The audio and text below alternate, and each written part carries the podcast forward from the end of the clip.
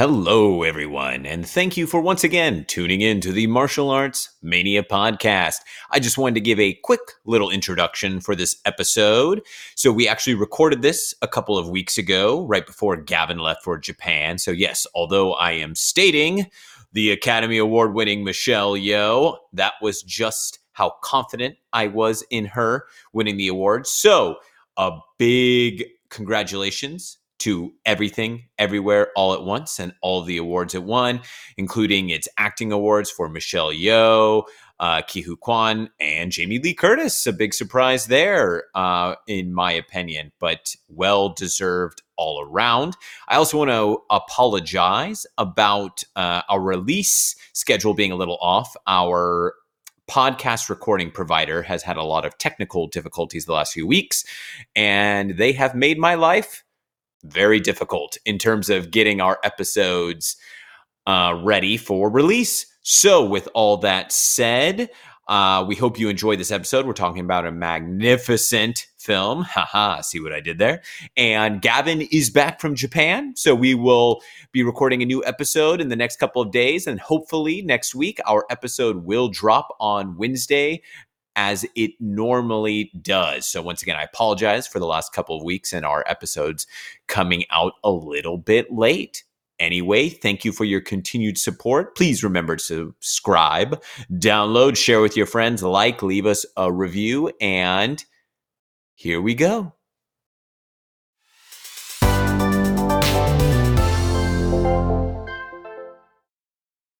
And welcome back to the Martial Arts Mania podcast. I'm AJ. And I'm Gavin. Hello, Gavin, or the Giza, as he is today, which is a great handle for our recording. So we're recording on a different day, recording at a different time. I'm in a different location. I'm actually back in my office space, so I apologize. It's going to be a little more echoey. But I wasn't able to set up in the closet studio today, and Gavin's been working away like a madman before he leaves for Japan for tomorrow. So our schedules have been crunched. We've been trying to get this done, and then we were having major technical difficulties for the last 20-something minutes, of course. But and here I thought you were just having a rough afternoon or something. It's like, yeah, nope. We were both waiting for each other to enter the studio, the online studio. And you thought I had dying students on my side, and I thought he was maybe had fallen down the stairs and couldn't get up. Nope. And then we finally put one-on-one together. It was actually the program that was glitching. So we're here. We're recording, and we are recording this amazing episode today, which we will get to soon. But what's new on your end, my friend? Oh, you know what? I've been working like crazy because I'm going on a very special trip to Japan. Family's over there. Looking forward to seeing them. They're in the very first town where I lived outside of Altoona, Pennsylvania. So Imabari, Japan, that's where we're going to be staying. And we're going to, go across the inland sea, the Seto Naikai, to visit Hiroshima, Kyoto, Osaka, Tokyo. Also, we're going to go to Takamatsu, which has the best coffee shop in the world as of 2007. Don't know if it's still there. So once again, for people that don't know, or maybe first-time listeners or relatively new listeners, Gavin grew up in Japan, but you haven't been there since 2007. I believe so. Wow. I believe so, because that from all the records I can find, I think it was 2007. Felt like it was soon or not as far back, but wow, I'm looking forward to it. My friend in Tokyo, he's good to me. All righty. That's what I'm going to be singing next week when I'm all by myself. We'll still be dropping another episode. In fact, this one we're recording is actually going to come out later than the one that I'm going to figure one out in the next couple of days. I'm going to hire somebody to replace Gavin temporarily. Hire. Yeah, wait. They're getting paid? Sleight of hand. As I almost knock over my mic. Hold on. Okay. So, And welcome back. And welcome back. Yeah, it's been crazy. Your week's been crazy. Mine's been crazy. A lot of good training. Took a freaking nasty knee to the ribs in sparring a couple days ago. The funny part was, no problem. Made through the rest of class. Made through class the next day. Like, you know, just normal. But then today, which was a lighter training day, we're hitting the pads. I'm feeling great. I'm like, good. I'm tired, but because it's my last training session of the week. But I'm like, yeah, you know, normally I wouldn't be there on a Saturday, but I didn't have school today. I start again next week. So we're hitting the pads. So I'm feeling good. Then the last round we added in elbows and I throw one elbow and it like stretched, you know, because you turn like really hard and it stretched that part of the rib and just instant like, and I was like, like, whereas I had, you know, sparred with it, no problem. Cause it's more of like a muscle, you know, I've bruised ribs before, and cracked ribs, which are terrible. It's like the worst thing because you have all this energy, you feel great, you go to train, and it's just, if you can't breathe, you can't, you die. It's terrible. Yeah. Yeah. This was more of a muscle one though. It's just in a weird spot. And sure enough, I stretched it. I was like, darn it. So yeah, hopefully it's all 100% by Monday. So just got to rest it up. But yeah, anyways, martial arts movie news. Well, I'll tell you a quick martial arts news. We just had Peter Sugarfoot Cunningham, our sensei, here on campus training the modern dancers, the most advanced level of our modern dancers. Had a great session. I believe we started with 9, we ended with 8. Oh, snap. Yeah, it was a 2-hour session. I got to tell you, a 2-hour session with Peter Sugarfoot Cunningham. These kids put it all on the line, but man, one came up and said, "I'm feeling a little nauseous or lightheaded." I'm like, "Oh, go ahead, sit down, get some air." She did. She came back and she came back into the room and said, "Like, I think I should go home." I'm like, "I'm sorry about that." Pack your bags. You're off the team. Exactly. A team is not a team if you don't give a damn about one another. Oh, so you're pulling the quotes today. That I am, but that's an easy one. Best of the best. Best of the best. James Earl Jones. But that's great. That's great martial arts news. Yeah. So martial art movie news. Yeah, I wrote some fun things down. So let's see here. Okay, first one. Donnie Yen did a great interview on GQ. So like where actors go on GQ and break down their most iconic performances. So Donnie Yen's just came out. It was great. He talks about obviously the Ip Man series, Wing Chun with Michelle Yeoh, Star Wars, Once Upon a Time in China 2. I was disappointed they didn't do Iron Monkey. So I love that film. That's too bad. I feel like, I mean, it was great to see him talk about the ones he talked about, but and he did Hero with Jet Li, but I was like, what the heck? Iron Monkey for sure. I mean, really over Wing Chun, to be honest with you, but maybe it's just, you know, because that he did that with Michelle Yeoh. But anywho. So you got to watch the whole interview. Yeah, I watched the whole thing. I saw like a clip of it on Twitter as I was heading into work. I'm like, I can't wait to watch this later. Yeah, it's definitely worth the watch. Maybe you can watch on the airplane if you can download it. I will give it a shot. Next, we should bring up the now passing of Tom Sizemore, who was in Passenger 57, which we just talked about a couple weeks ago. He unfortunately obviously had a lot of health issues, and he has since passed away. So may he rest in peace. Condolences to his family and friends, because apparently he was a beloved member of Hollywood. He just had a lot of demons. You know, you can't work in as many films as he worked in at every level of filmmaking without having, without making friends along the way. That's for sure. Yeah, there you go. Good call.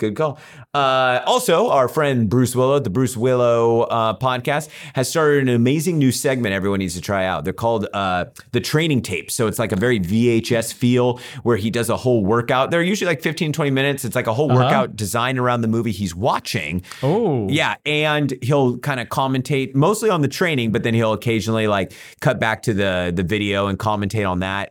But mostly just because he's an amazing trainer and he gives such good scientific advice. I watched the Fist of Iron one with Michael Wirth, which was great, which was a favorite one of mine. I had taped off a TV copy on VHS, which he also has because it has the Portuguese subtitles on the bottom.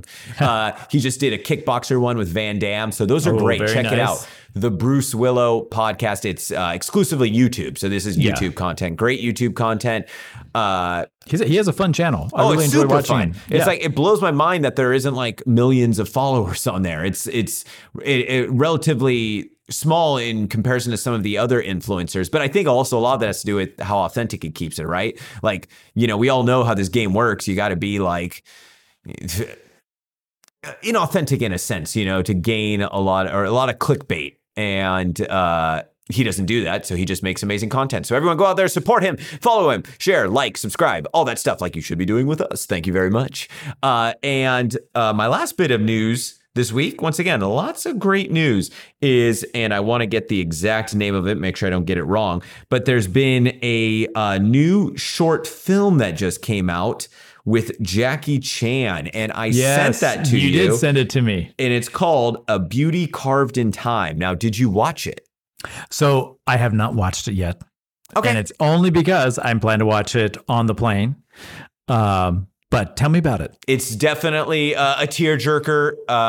It's a short film, obviously not a martial arts film, where Jackie's he's playing himself pretty much, but he's kind of a memory in a gentleman's mind, a gentleman that is, slowly withering away from dementia, it appears. And it kind of plays back and forth from his now old age to his youth, where he used to go to a local, like, so this is mainland China, like not even a cinema, like a local little room where they would play Jackie Chan VHS tapes. And it's it's like his memory trying to remember like these movies that he used to love to watch, and Jackie Chan. And so it's like he goes back into his memory and he has a conversation with Jackie Chan, and it's very, very moving. I'm a little more susceptible to that stuff, especially with my dad's own battle with his brain disease. So, but definitely a great performance from Jackie, a great performance from the leading actor. Definitely check it out. I certainly will. Yeah.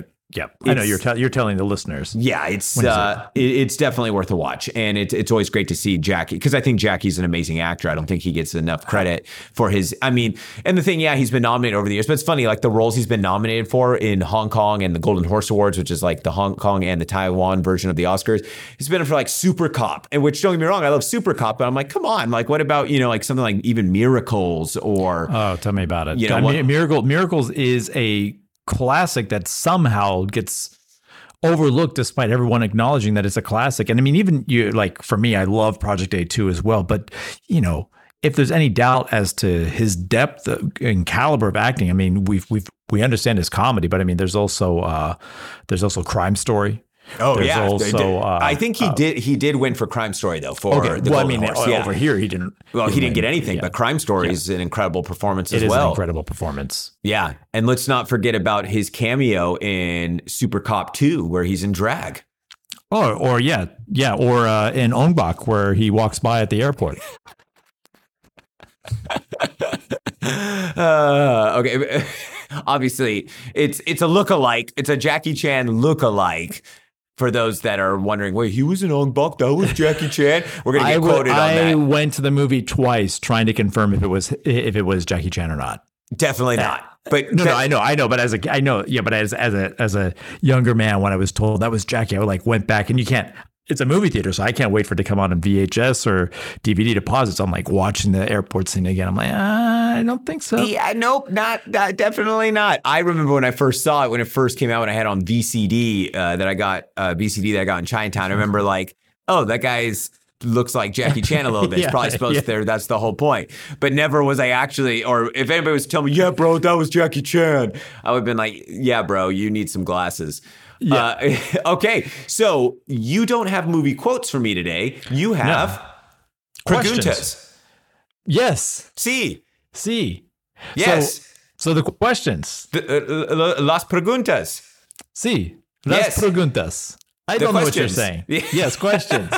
Okay. Now, what am I saying yes to? I'm just saying questions. Oh, yes, I do have questions. I wanted to narrow the scope a little bit for where you can pull these answers from. But essentially, based on all the great films we've reviewed so far, I want to know if there was a character you necessarily gravitated towards, and not just a character. I want to talk about if you could fight like this character on film, if you could. So let's basically, I'll ask you a few questions directly first. Is there a film that we've reviewed where there's a character that, of all the characters we reviewed, this is the one whose fighting style you want. Oh, man. Because now the harder question is, what movies have we reviewed? I know so many. And you know, and I was gonna say you can't include comfort, but I'm like, no, it has to include comfort films. Yeah. So if there's like, because that would, I felt like a lot of our answers would, because I was thinking if I were answering these questions, a lot of them would pull from the comfort films. But even then, you have to remember what we've discussed. All right, this is going to be a total cop out answer, but I'm going to use. Peter Sugarfoot Cunningham from Riding Wrong, simply because, not just because he's my sensei or coach, but if I could fight with his style, I'd be one of the best in the world. Like, he was one of the best in the world in his prime, one of the best ever to do it. So I know that's a cop-out answer, but that's what my brain automatically goes to, because for me, I'm always thinking about kickboxing, Muay Thai, like real life, how I can use in competition. Now, let's say I was all done with competing and stuff, then I would maybe switch over to someone like a little more, I don't know, maybe I would pick the skills of Cynthia Rothrock or something, right? Or like, you know, wushu based or something along those lines, or even like Keith Cook Harabayashi, right? Or, you know, or Donnie Yen or anybody, right? But for right now, my answer, Peter Sugarfoot Cunningham in Righting Wrongs. That's a good answer. That's a good answer. I feel like for me, even though he doesn't make it to the final level, I really liked Yun Biao in Eastern Condors. Oh, wait. I mean, Yun Biao makes it. He does. Yeah. But I mean, Sammo is the final victor. Well, yeah, more or less. Okay. Yeah. I like it. Now, why? Obviously, I said why I. And by the way, Peter Sugarfoot Cunningham could also be from. Did we do No Retreat, No Surrender? Yes, we did in a comfort. Yes. So I'm switching to No Retreat, No Surrender because technically his character was a kickboxer in that film. So there we go. So now, why did you pick Yun Biao in Eastern Condors? I would have loved to have picked him in Dragons Forever, but I felt like Eastern Condors because he had a little more survival aspects, and also he incorporated his soccer skills in the jungle, but the jungle sequence for sure. I like that. Definitely kicking the whatever it was. Was it a coconut or coconut-ish? Yeah. I don't know, coconut-ish. Yeah, because I don't think it would make sense for it to be a coconut. But I like that. I like that you're bringing in both your love of martial arts and your love of football. Well, and it's a tangible or attainable, just like you picking a Peter Sugarfoot Cunningham. It's who you train with, and why not? It's tangible. All right, two more questions. Okay, of the characters we've reviewed, who do you see yourself most like? And I know you want to say Stingray. Definitely don't want to say Stingray. Characters I see myself most like, I think that's pretty easy. Like instinctually, the first one that comes to mind and truthfully from the heart would be Black Dynamite. I thought so. Yeah. I mean, we have a lot in common. The way we live our lives, you know. I agree. Yeah, it's talking to you is like talking to Black Dynamite. Dynamite. No, actually, if that is an excellent question, though, in all seriousness, to which character do I find myself the most like? Now I'm trying to go back and think about movies we watched and or comfort films, or you know what? So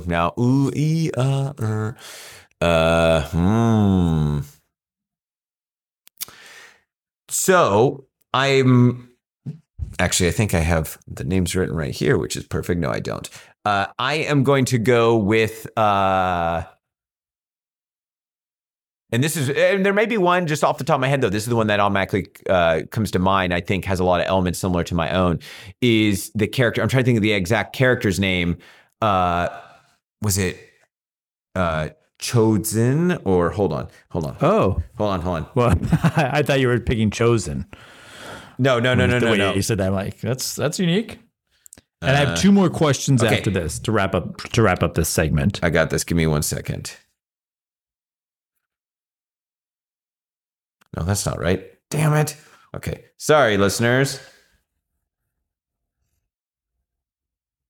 The listeners await for the response. What the hell, Wikipedia? Pardon my French. Sorry. I would say that. Okay, here we go. I found it. So, the character of Giru from Kurobi.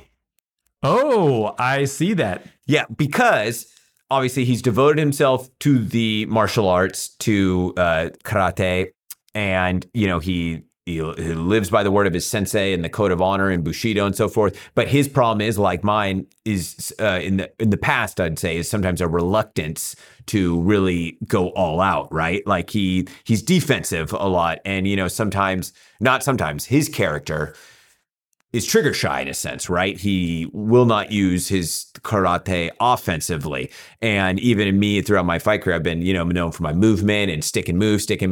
And sometimes I've been trigger shy or hesitant to really just, you know, lay it all out there. So that's something I work on. And same thing he had to learn to add to his style to truly come like full circle in his karate journey. So that's my answer. That's a great answer. Much better than what I was going to go with, but I'm still going to go with what I was going to go with. Preston Michaels. Okay. Because I like that he's relaxed. He's got his life figured out. He's got a great duster, which, by the way, hey, it's a great duster. He's got a great motorcycle, particularly in Raging Honor Part 2. Yeah, so you're going more from like, that's what like 12-year-old AJ would have said for sure too. It's like, man, because I wanted to grow up to be Richard Norton. Like, yes. I met him when I was 14, and it was like, and in real life when I met him, he had this sick ass leather jacket. It was like a tannish leather jacket, and yeah, man, like I still want to be Richard Norton, but I mean, he had the beads hanging in the door frame. I mean, his apartment in Rage and Honor 2 was a great looking apartment. Like, I know he was on the run from the law, but he had it pretty good in Jakarta, and he was not stressed about it, and not at all. He goes back and he, you know, clears things up. Okay, two more questions. Okay, one is villain based. One of the great scenes in so many of the great scenes that we've talked about always had this great counter between great protagonist and fantastic villain. One of the great scenes in cinema history is Robert De Niro sitting down with Al Pacino in Heat in a diner. Right. Okay. What villain from the martial arts world are you sitting down in a diner to have coffee with? Holy cannoli. Super interesting question. Wow. And by the way, I'm reading Heat 2 right now, the book, and that's this is where all these questions are inspired. There's a Heat 2 book written by Michael Mann. And it's essentially a prequel, and also then it like cuts back to the present day where he's still looking for Val Kilmer. Oh, interesting. So yeah, I'm trying to think of like what villain had a lot of depth, a lot of, you know, where it was one of those honorable battles. Like I wouldn't just want to talk to, I don't know, Rubber Legs from Drunken Master. I don't think I'd have much to say to Hwang Jang-lee. Like it would have to be. Wow, that's. A villain from a martial arts movie. Let's think. As I'm looking over at my Blu-ray collection, just trying to find anything that would maybe... Bridget Nielsen, Mission of Justice? Well, the funny part is I just saw Sidekicks. And I was thinking Joe Piscopo from Sidekicks. Right. But no. I'm sorry, I should have said Brigitte. Right? Not Bridget. I believe that's correct. You know what? I'm going to have to take a rain check on that one. Who would be yours? Well, I, of course, want to gravitate towards Charles Rain because of just the lines he delivers. And in a way, he would be like coaching me. This is your, you know, those are emotions acting without your intellect and all that kind of stuff. But, you know, an easy cop-out answer would be Sammo Hung from SPL. And I just thought of a new one for me. So, and this is actually going off of a previous episode of The Kung Fu Genius, because Sifu Alex was talking about like a sequel to, or a prequel to Enter the Dragon. He doesn't usually support those, but how it'd be interesting to know more about the character of Han, like he became an exile from the Shaolin Temple. So maybe I'd sit down with Han. There you go. Yeah, and then I would obviously, you know, be a jerk about it and be like, hey, do you need a knife? Oh, yeah, never mind. Because we're at a diner, right? And, you know, he's going to cut his food. Okay, last question. Let's go. Last question is, this one might... Yeah, okay. Who of all the masters on film are you seeking to be your master? Holy cannoli.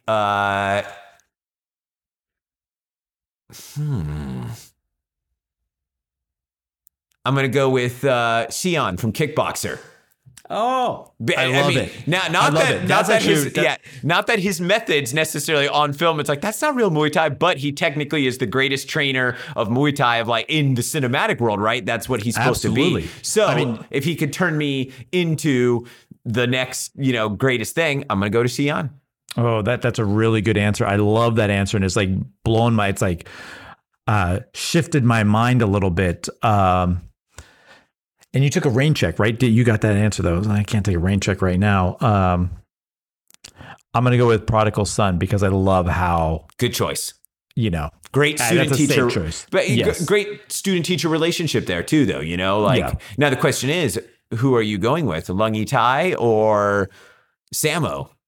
Not Sammo. Yeah, okay, good call. Yeah. Sammo's the master you kind of manipulate into teaching you. Yeah, and we've seen a few like even in Warriors 2, great scenes like that as well. Absolutely. Just that relationship they have, it's quite the emotional relationship. So thank you for answering the questions. Thank you for fielding them. I feel like the audience has gotten to know you and us a little better. Just a little bit. Just a little bit. Okay, so are we ready to talk about the film we are talking about today? Absolutely. So. We say action classic a lot, but today this truly is an action classic. We are talking about the 1987 action adventure film, The Magnificent Warriors, starring the one and only, and I'm saying it now even though we're recording it on March 4th, Academy Award-winning actress Michelle Yeoh. And obviously featuring a great supporting cast. Indeed. That we'll get to later, but directed by David Chung and released by DNB Films. So The not oft forgotten, but casual fans may not even know that obviously Shaw Brothers all the way up till the mid 80s, classic Kung Fu cinema, Golden Harvest, a lot, contemporary throughout the 80s, early 90s. But DNB was started in the mid 80s to kind of compete with the two of them and release some absolutely amazing action films. And we'll get to talking about that shortly. But yes, today we are talking about Magnificent Warriors, I guess nowadays we could say period set, but a World War II set film set in Japanese occupied China and then closer to Tibet as well, the storyline. And it features Michelle Yeoh as a pilot, more or less, a pilot adventurer, well-skilled in martial arts and everything like that, that takes on a mission for the Chinese military to try and rescue and extract a prince of a nation close to Tibet where their whole city is pretty much, the Japanese are trying to use it as a place to build a new chemical factory for chemical warfare. So, real quick, let me turn on the lights in this room because it is getting dark. 1 second. This is getting... Yeah. One man in the dark seeks to shed light on the dark. AJ Ricciardi. Okay, sorry about that, folks. So, what? Oh, I just did a little trailer for you. Oh, nice. Okay, cool. Then maybe I won't have to edit out that space of time. So, Magnificent Warriors. Now, when was the first time you saw this film? I cannot recall specifically, but I believe I rented it from 2020 Video in the space that is adjacent to Van Nuys and Encino. Right over there's a river there, so I don't know if that's Burbank, Encino, Van Nuys, whatever. I rented it from there, and I was going through a ton of movies at the time, so I can't tell you when I first rented it, but that was probably like 2001, 2002. Okay. Wow. Cool. Very early on. It would be similar for me. Now, this is pretty much like the original trilogy of Michelle Yeoh action films. And yes, I know she had obviously been in The Owl vs. Bumbo. She had a cameo in Twinkle Twinkle Lucky Stars, but her first three starring roles were for DNB Films. Yes, Madam, Royal Warriors. And then this film, Magnificent Warriors, no relation, just have warriors in the title. And Yes, Madam, I had on DVD that I picked up in Chinatown. So only in Chinese with subtitles. a Taisang release. Thanks, Frank Jang. What's up? And then I also had a VHS copy of Royal Warriors dubbed in English, the classic English dub. But this one, I believe, was actually the last one I got, but around that same time, and it was the Fortune Star DVD. So it had a brand new English dub, not the classic English dub. Didn't really bother me because I still loved it. So same thing. It would have been around that time, probably 2001 to 2002, 2003, around there is when I would have first gotten my hands on this film, if not sooner, but I think around then, because that's when like a lot of the Fortune Star DVDs started coming out, because a lot of these films I had already had on VHS through Taisang, and then they suddenly started getting DVD releases. So that's when I would have first seen it. Now, this film, like, and the thing is with D&B Pictures, they're very unique. And for my research for this, the main thing I did was I listened to the audio commentary by Frank Jang. And I also watched the behind the scenes footage. I'd seen some of those interviews before, but pretty much, so D&B was founded by, most famously, Dixon Poon, who would be later become Michelle Yeoh's husband. And she would retire actually after doing this movie. She did Easy Money after this and then retired. They later divorced, and then that's when she came out of retirement and did Super Cop, which coincidentally enough was because Stanley Tong worked on this film, and you see him in there. He's a stuntman, and he, you know, years later, he's doing Super Cop. Michelle Yeoh's coming out of retirement, and he says to Jackie, we've got to get Michelle Yeoh to star in this film. At this point in time, though, her English name was Michelle Khan. So that's why even in the credits, you see Michelle Khan, and there may be some confusion when people are doing research about stuff or looking things up, because at D&B Films, they thought Michelle Khan would be easier to pronounce. Anywho, so D&B Films was actually founded by Dixon Poon, John Shum, the well-known comedian, actor, writer, producer, and Sammo. But it was kind of like, as great as these films they made were, you know, incredible action pictures. The three aforementioned Michelle Yeoh ones, the In the Line of Duty series, there was trouble from the start. So Sammo kind of left pretty much early on after D&B decided to get into theater chains as well, because he didn't want to upset Golden Harvest. And he's like, all right, I'm stepping down. Then John Shum apparently had issues when they did the film Easy Money and decided to make it Michelle Yeoh not do like any action or fight scenes. And he's like, I don't like this idea. Dixon Poon would eventually like step down and somebody else would step up. And then, you know, it was just chaos, and they didn't really last much longer past the early 90s. But anywho, the idea of D&B was they wanted to make films that targeted the upper middle class and had an international feel, which this film obviously displays that international type feel. And, you know, that's why they had a lot of foreigners in their films. And because Dixon Poon came, you know, the money was coming from his family's business line of high-end watches and jewelry, right? So they wanted that same thing. They wanted to have the feel of upper middle class, and they wanted to have a higher class image to their pictures, as opposed to maybe like lowbrow or, you know, just straight old school kung fu pictures, which were very localized or, you know, geared towards local audiences, even though they sold well to fans overseas. So that was the idea behind D&B Pictures. And you can see that and feel that in a lot of their films. Like even in this one, it does have a little bit of a, I mean, the airplane sequences, I don't think I have ever seen, to the best of my knowledge, at least as I was watching this, airplane sequences like this in Hong Kong cinema. Period. Well, I mean, there are a few others that come to mind, but this was some top-notch stunt work. Well, do you know where they filmed it? Where do they film it? America. I was gonna say it felt like the Great Waldo. I'm getting the film mixed up, but it felt a lot like the Robert Redford film. Oh, Great Waldo Pepper. Yes. So the film was filmed in three different places, obviously on studio in Hong Kong, but primarily in Taiwan. That's where they built the fictional city of, Bhutan, right? Which is supposed to be the Eastern Himalayas between China and India. The city of Kao. The country is real, Bhutan, but the city of Kao is fictionalized. Bhutan is in the eastern Himalayas between China and India near Tibet. So they built this ginormous city in Taiwan because they couldn't have country landscape like that without buildings inside in Hong Kong.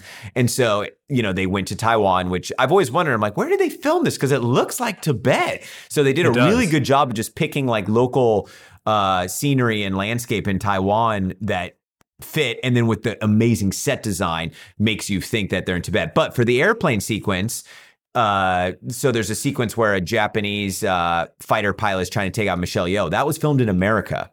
So, and probably, according to Frank Jang, a lot of her airplane sequences just in general were filmed in America, which actually, or maybe even all of them when it's actually flying, because there's a lot of close-ups of her, but it's always, you know, obviously in a studio as they cut away to the action.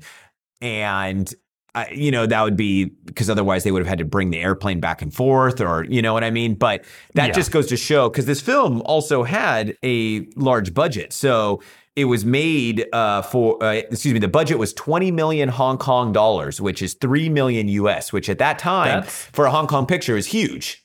Particularly a Hong Kong picture that is outside of the Jackie Chan, Sammo Hung realm. I mean, that's a legitimate, we're going for a budget. Yeah. So once again, back to the basic premise of the plot.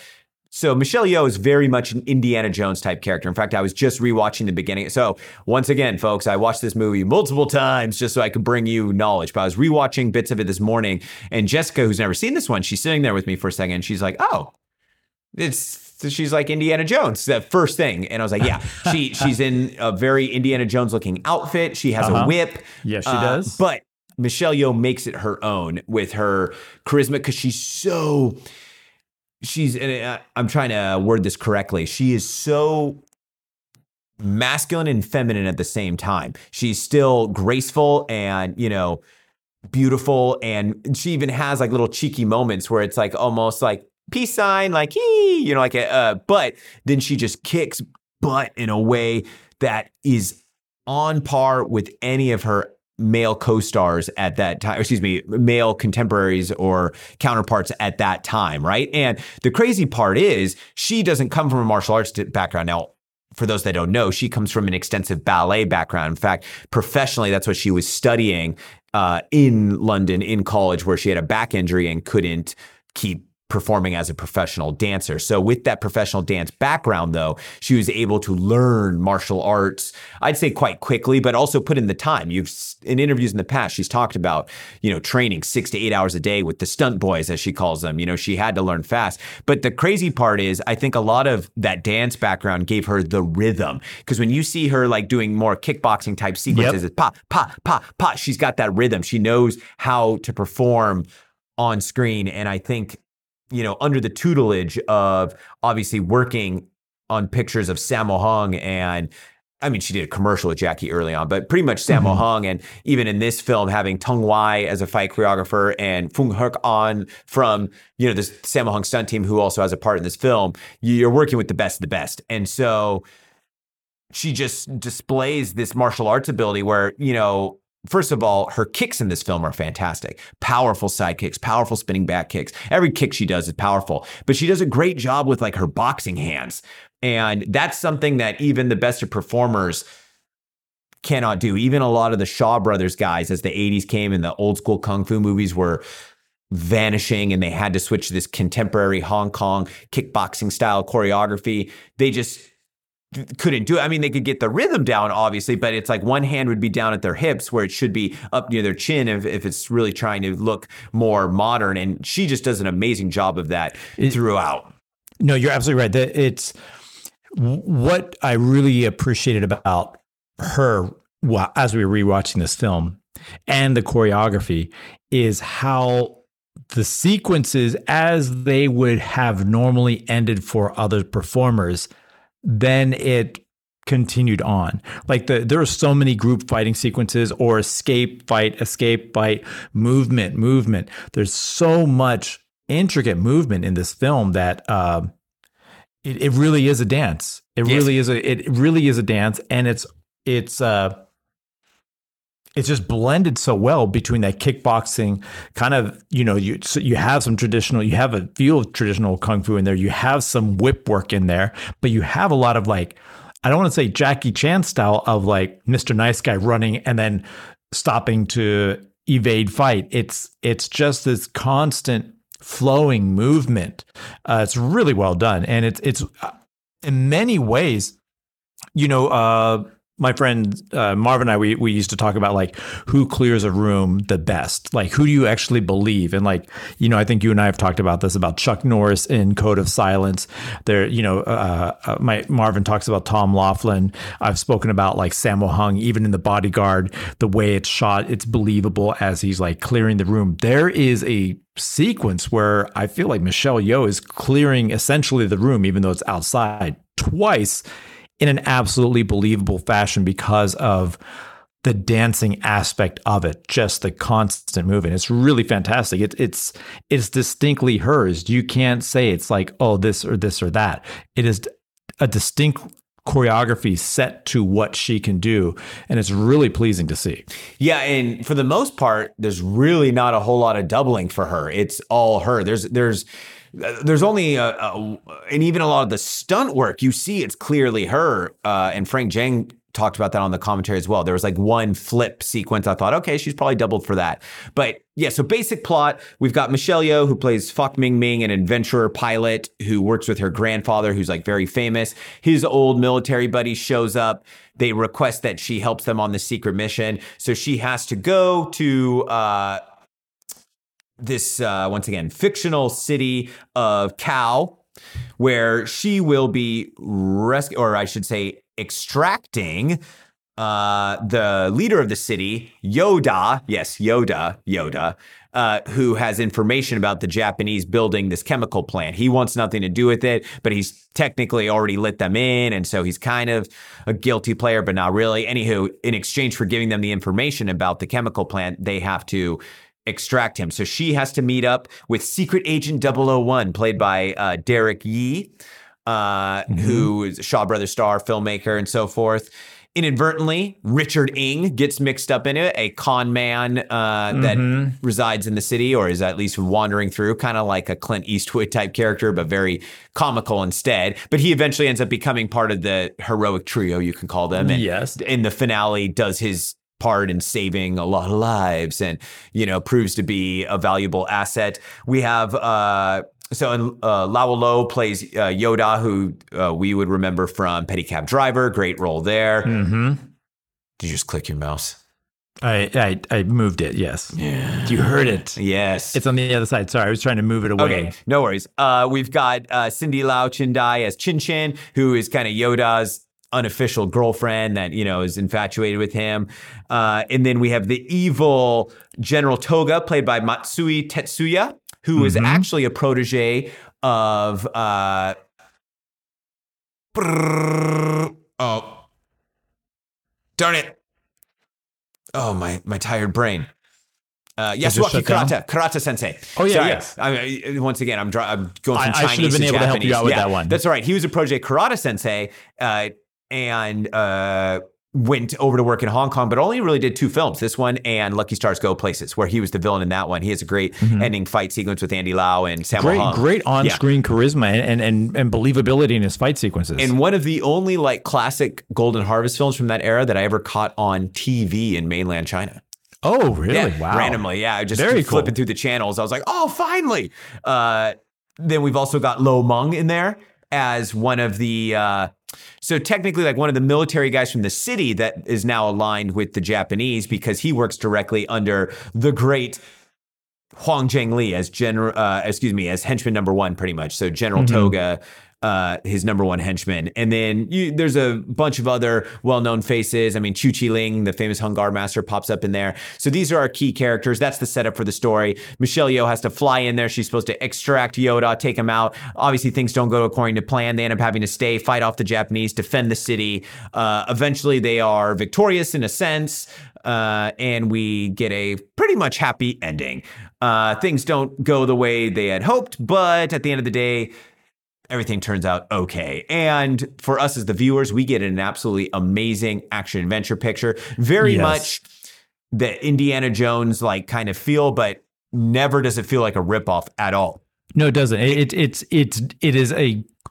It's one of those great adventure films that doesn't feel knockoff-ish, and it's a lot for me. I love adventure. I love the Armor of God's films, the Indiana Jones films, the old pirate films, the not so old pirate films like Project A and 1 and 2. Like it has a great feel to it from that perspective. And you know what's funny is back in late January, AJ texts me. He's like, "What do you want to do?" And I'm like, "How about we do a comedy?"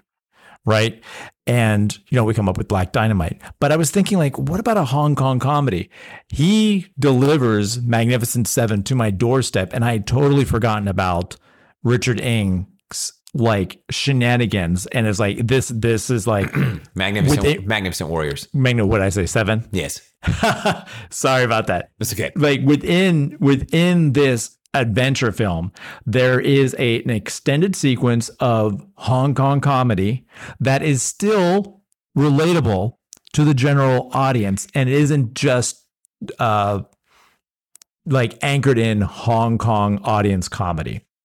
This is 100% true. And do you want to know one of the reasons why? It was written by Kan Chung Tang, who later would go on to write a bunch of Stephen Chow films. Oh, there you go. So that's why it's very much the Stephen Chow style comedy where it is based off of language. So what happens is a lot of times when these films are dubbed into English, the comedy just does not translate, even though they'll do their best. It's like you're watching in the English dub like, huh? What's going on? This one's a little bit different because of the main sequence where it's the play on words.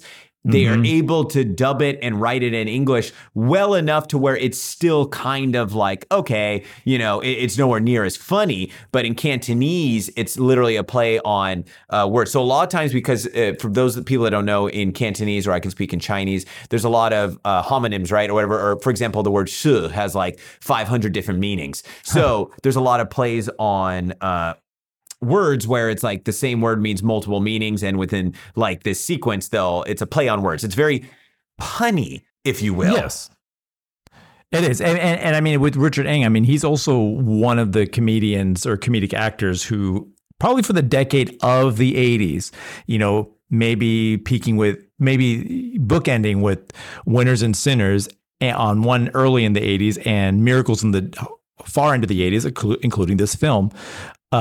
He is one of the people who can convey comedy, both intellectually and physically, without it having to be action comedy, to a wider audience. And a lot of this has to do with his background. So Richard Ng actually immigrated over to the UK earlier on in his life. And in the 1960s, he was a comedian and comic actor for the BBC.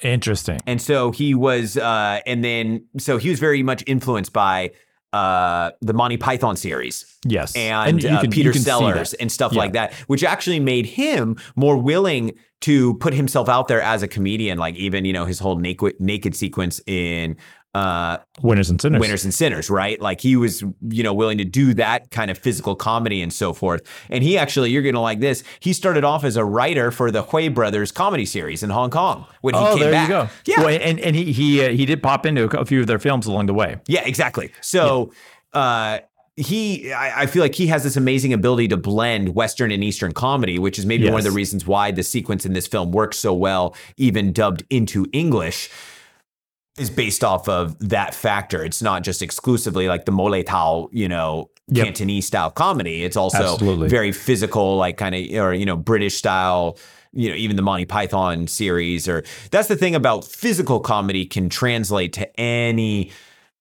culture in the world typically. So if you can add an element of that with the local, more localized comedy, then you're able to sell it a little bit better. But really, we didn't come to talk about the comedy. We came to talk about the action. And if you like action, and if you like martial arts sequences, you will not be disappointed in this film. There is a ton of action. So we also have some great vehicle and stunt work choreographed by the great Blackie Ko, the Taiwanese stunt man that was famous. He just passed away recently, actually, or in the last couple of years, I think. He was famous for pretty much doing all the car stunts of the 80s. Like, he just became the car or vehicle stunt guy. So we have some great car stunts and motorcycle stunts.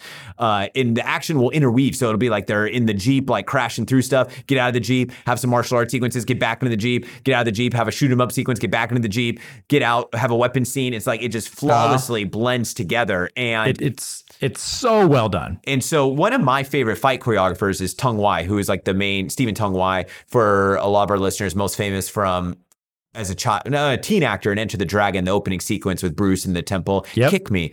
What was that? In exhibition, we need emotional content. So that's Tung Wai, the young man he's working with, who has done some incredible fight choreography over the years, and in this film in particular. And so it's not only that, it's also the way the fight, the cinematography, everything is so beautiful in this film. And they do a great technique where it's not really slow motion. They switch up what I believe is the shutter speed. So you get these sequences where it'll cut, and then they'll do a sequence of movements where it's like this, not a blurred effect, not the Sammo blurred effect. It's like either the frame rate changes. I'm pretty sure it's something to do with the shutter speed. And it gives this really cool stylized look for a few seconds that really accentuates the action. And then they'll cut back to the normal camera style. But it's just a cool little flair that's added in there. But we get a lot of hand-to-hands. It's kind of, the action is usually blended together, like shoot 'em up with martial arts and this and that. We do have a great just opening martial arts sequence with Michelle Yeoh when the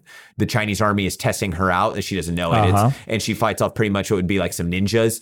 And she does the rope dart. And that's the thing. By watching her sequence with the rope dart, you would think she was like a lifelong wushu practitioner. For those of you that don't know what the rope dart is, just like, you know, YouTube search wushu rope dart, and you'll see how hard this thing is to do. And she makes it look flawless. That and the whip work and everything else in there. We also get some great Japanese swordsmanship at the beginning, a little bit of pole work at some point. And then, of course, we have the phenomenal kicks of Hwang Jang-lee. We don't get to see much from Lo Meng, unfortunately. He ends up kicking one girl in the head at one point, and it looks like he really kicks her for real. It's a great kick. Wow. I know. But Hwang Jang-lee really gets to cut loose and do a lot of his classic Taekwondo kicks. Once again, at this point, he had already been working in the modern style fight scenes for a couple of years. I mean, we all know he has a couple of great fight sequences. I mean, Shanghai Express, aka Millionaire's Express. Where's Officer Tuba? He has a great sequence in that one, like contemporary style. So he was one of those practitioners that was able to transition flawlessly, and I think that's because obviously his background was Taekwondo, the kicks, right? So, and he's just such a stone-faced killer in this one, like in a lot of his roles, just no emotion, just kind of blank stare, but it works perfect. It's not like a lack of range, it's just the perfect choice of a singular range. You know, it's funny, it's just a lot of like nuanced perfection in this film. Like even the wire work is done so freaking well. And real quick, it's not when Gavin says wire work, we're not talking wuxia style wire work, flying through the air and floating and flying. No, it's wire work too. So we're talking Jackie Chan stunt team / Sammo Hung stunt team style, piano wire on the back. As someone gets kicked, they get pulled. That's the kind of wire work you're talking about, right? Exactly. Yeah, and there are some fantastic sequences. Oh, yeah. It makes Michelle Yeoh's kicks look insane. Like, obviously, she's throwing them for real, hitting the stuntman for real. And then what it is behind off camera, the stuntmen are pulling on a piano wire that is so thin that you can't see on the camera, but is strong enough where like 6 stunt guys can pull on this. So right as she kicks a stuntman, they'll pull on it. He'll go flying. And the crazy part is, yes, it's not quote unquote realistic, but it doesn't look quote unquote fake, right? You're right. We've seen films where, because of whether they're speeding up the film or because the wire work is too outlandish or what have you, this film balances it so well. Like I usually am not a fan of this piano wire work, and because it so often just comes across as like it breaks the illusion that we're in a great fight sequence. This does not do it. All of a sudden, it's like everything gets heightened when they add in this type of wire work. It just heightens the scene. It's so well done. And like I said, it's I think it's it's obviously not a nuanced trick, but the way they do it is so well done that it pulls us into the fights further rather than rejecting us as an audience. Very well played. Yeah. And I mean, a lot of that also is just look who is behind the camera. Once again, you know, you have Tung Wai as the main fire choreographer, Fung Harkon. I forget who the third listed one was, but apparently, according to Frank Jang on the audio commentary, I believe he said Stanley Tong was like an assistant, you know, director of sorts. So he was, you know, working stunt stuff. We had the great Johnny To was a second unit director on the film, as in the director, Johnny To. So, I mean, just so many, it was an early project for a lot of great pioneers of the Hong Kong film industry. Mm-hmm. So you have all these genius minds working together. And we mentioned it briefly, but also the set design and costume design, it's incredible. Like you think you're there in the Himalayas and this huge, ginormous city they built it from scratch just in the middle of nowhere in Taiwan. And you're totally believe that you're there. So it gives that very exotic feel like you're on an Indiana Jones adventure, right? Yep. Like, you know, when he goes to the Middle East and stuff, a very similar feel in the sense of just you're taken out of one environment and put in a completely different one. And I couldn't have said it better myself. It's just, I don't know. It's a fun little film that's actually a big film. Oh yeah, it's just so and you know you're talking about there's so many geniuses working on the set, so many people that have gone on from this point in time and influenced our cinema today. I mean, we're obviously we're talking about Stanley Tong, Johnny To, but also Michelle Yeoh. Mm-hmm. The way they have influenced how we see film today. This is 2023, so we're talking about 23, 33. About 20, 30, how many years? I'm going with 35 years later. These are people who are still influencing us to this day or have influenced us throughout these decades since this film. Yeah, and definitely groundbreaking in the sense, and Michelle Yeoh being groundbreaking as a female action star, because once again, early Hong Kong cinema, we had a lot of, you know, female-based action roles. I mean, Chang Pei-Pei, Come Drink With Me being the main example. So the wuxia pictures had a strong female presence. I mean, even like A Touch of Zen, films like that. It was the films of Chang Che, which kind of took that away. You know, he was the one that started the hyperized masculinity, the Yangang aesthetic, and Bruce Lee also helped accentuate that. So then we go through the 70s, and yes, we had stars like Angela Mao, who, you know, held the flag high for female action stars during that period. But really, and you know, you had other stars also, but it just wasn't as predominant. But as soon as Yes, Madam comes out in 1985, right, with Michelle Yeoh. That was the beginning of this Girls with Guns subgenre. Michelle Yeoh, or well, Michelle Khan at the time, does, you know, Royal Warriors, and this one, Magnificent Warriors. And by this point, we have this whole new genre of action, female-led action pictures again. And that is 100% based off of the really the first film, Yes, Madam, with Michelle Yeoh and Cynthia Rothrock and how influential they were. But Michelle Yeoh is just a pioneer in that sense, but also a pioneer in the sense of bringing such great performances and having such a killer range on top of that. Because don't get me wrong, I love all the female action stars from that era. But I mean, you know, Yukari Oshima didn't have the same screen presence as Michelle Yeoh, right? Moon Lee had amazing screen presence, but I don't know if I would have at that time, you know, wanted to see her in a straight drama, right? Whereas Michelle Yeoh is and I'm saying it now, even though this is the past, technically, Oscar winner, right? She is, and you know, Golden Globe winner. She is an incredible, one of the best actresses on the planet, who also happens to be one of the best action stars, male or female, of all time. And you know, that was she did her run for a few films, makes all these classic action pictures, then retires, then is like, F it, I'm coming out of retirement, and continues to make amazing pictures. And she continuously has. She's kind of like Cher, where she had like a number one hit for like 5 decades in a row, like the 60s, the 70s, the 80s, the 90s, and then the 2000s, right? Like, yes. Well, guess what? I believe in Yo after Yo. Because Michelle Yeoh is the same way, right? She comes in the 80s, you know, has these three pictures we've talked about. Then comes back in the 90s. Okay. And then suddenly in the early 2000s with Crouching Tiger, Hidden Dragon, right? And then even in the 2010s, you know, she was popping up in stuff like Reign of Assassins, right? And then now in the 2020, she's suddenly in Everything Everywhere All at Once.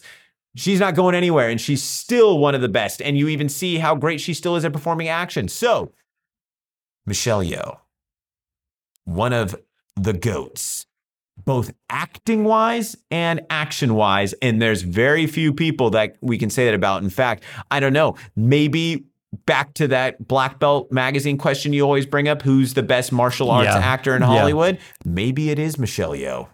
You know what? I can't think of an argument for otherwise, and why would I want to?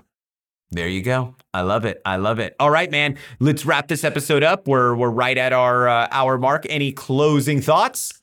You know, I think your monologue at the end there, speaking to Miss Yeoh's impact on film and culturally and in this world, it said it all. Well, when she listens to this episode, I just want her to know how much I appreciate her when she listens to this episode. And so on your Mount Rushmore, you actually have 4 Michelle Yeohs, right? Just from each decade. Yeah. There you go. Heck yeah.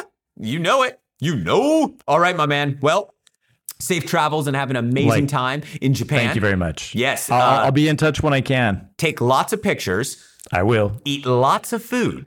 Oh, I will. Like lots of food. Even if you're not hungry, just force yourself to eat. Oh, I'm going to be eating from the moment I get off that plane. Or actually, I will say from the moment I get on the bullet train, I will be eating. You know what you got to get for me? Until I get off the bullet train heading home. You got to get some good udon. Like I haven't had a good bowl of udon noodles, like the thick style ones in a long time. I'm craving that. I'm going to Takamatsu, which is basically the udon capital of the world. Heck yeah. I'll be there. All right, my man. I'll take some pictures. Sounds like a plan. Have a fun trip, and we will all see you when you get back. Sounds good to me. All right. Peace, my man. Take care.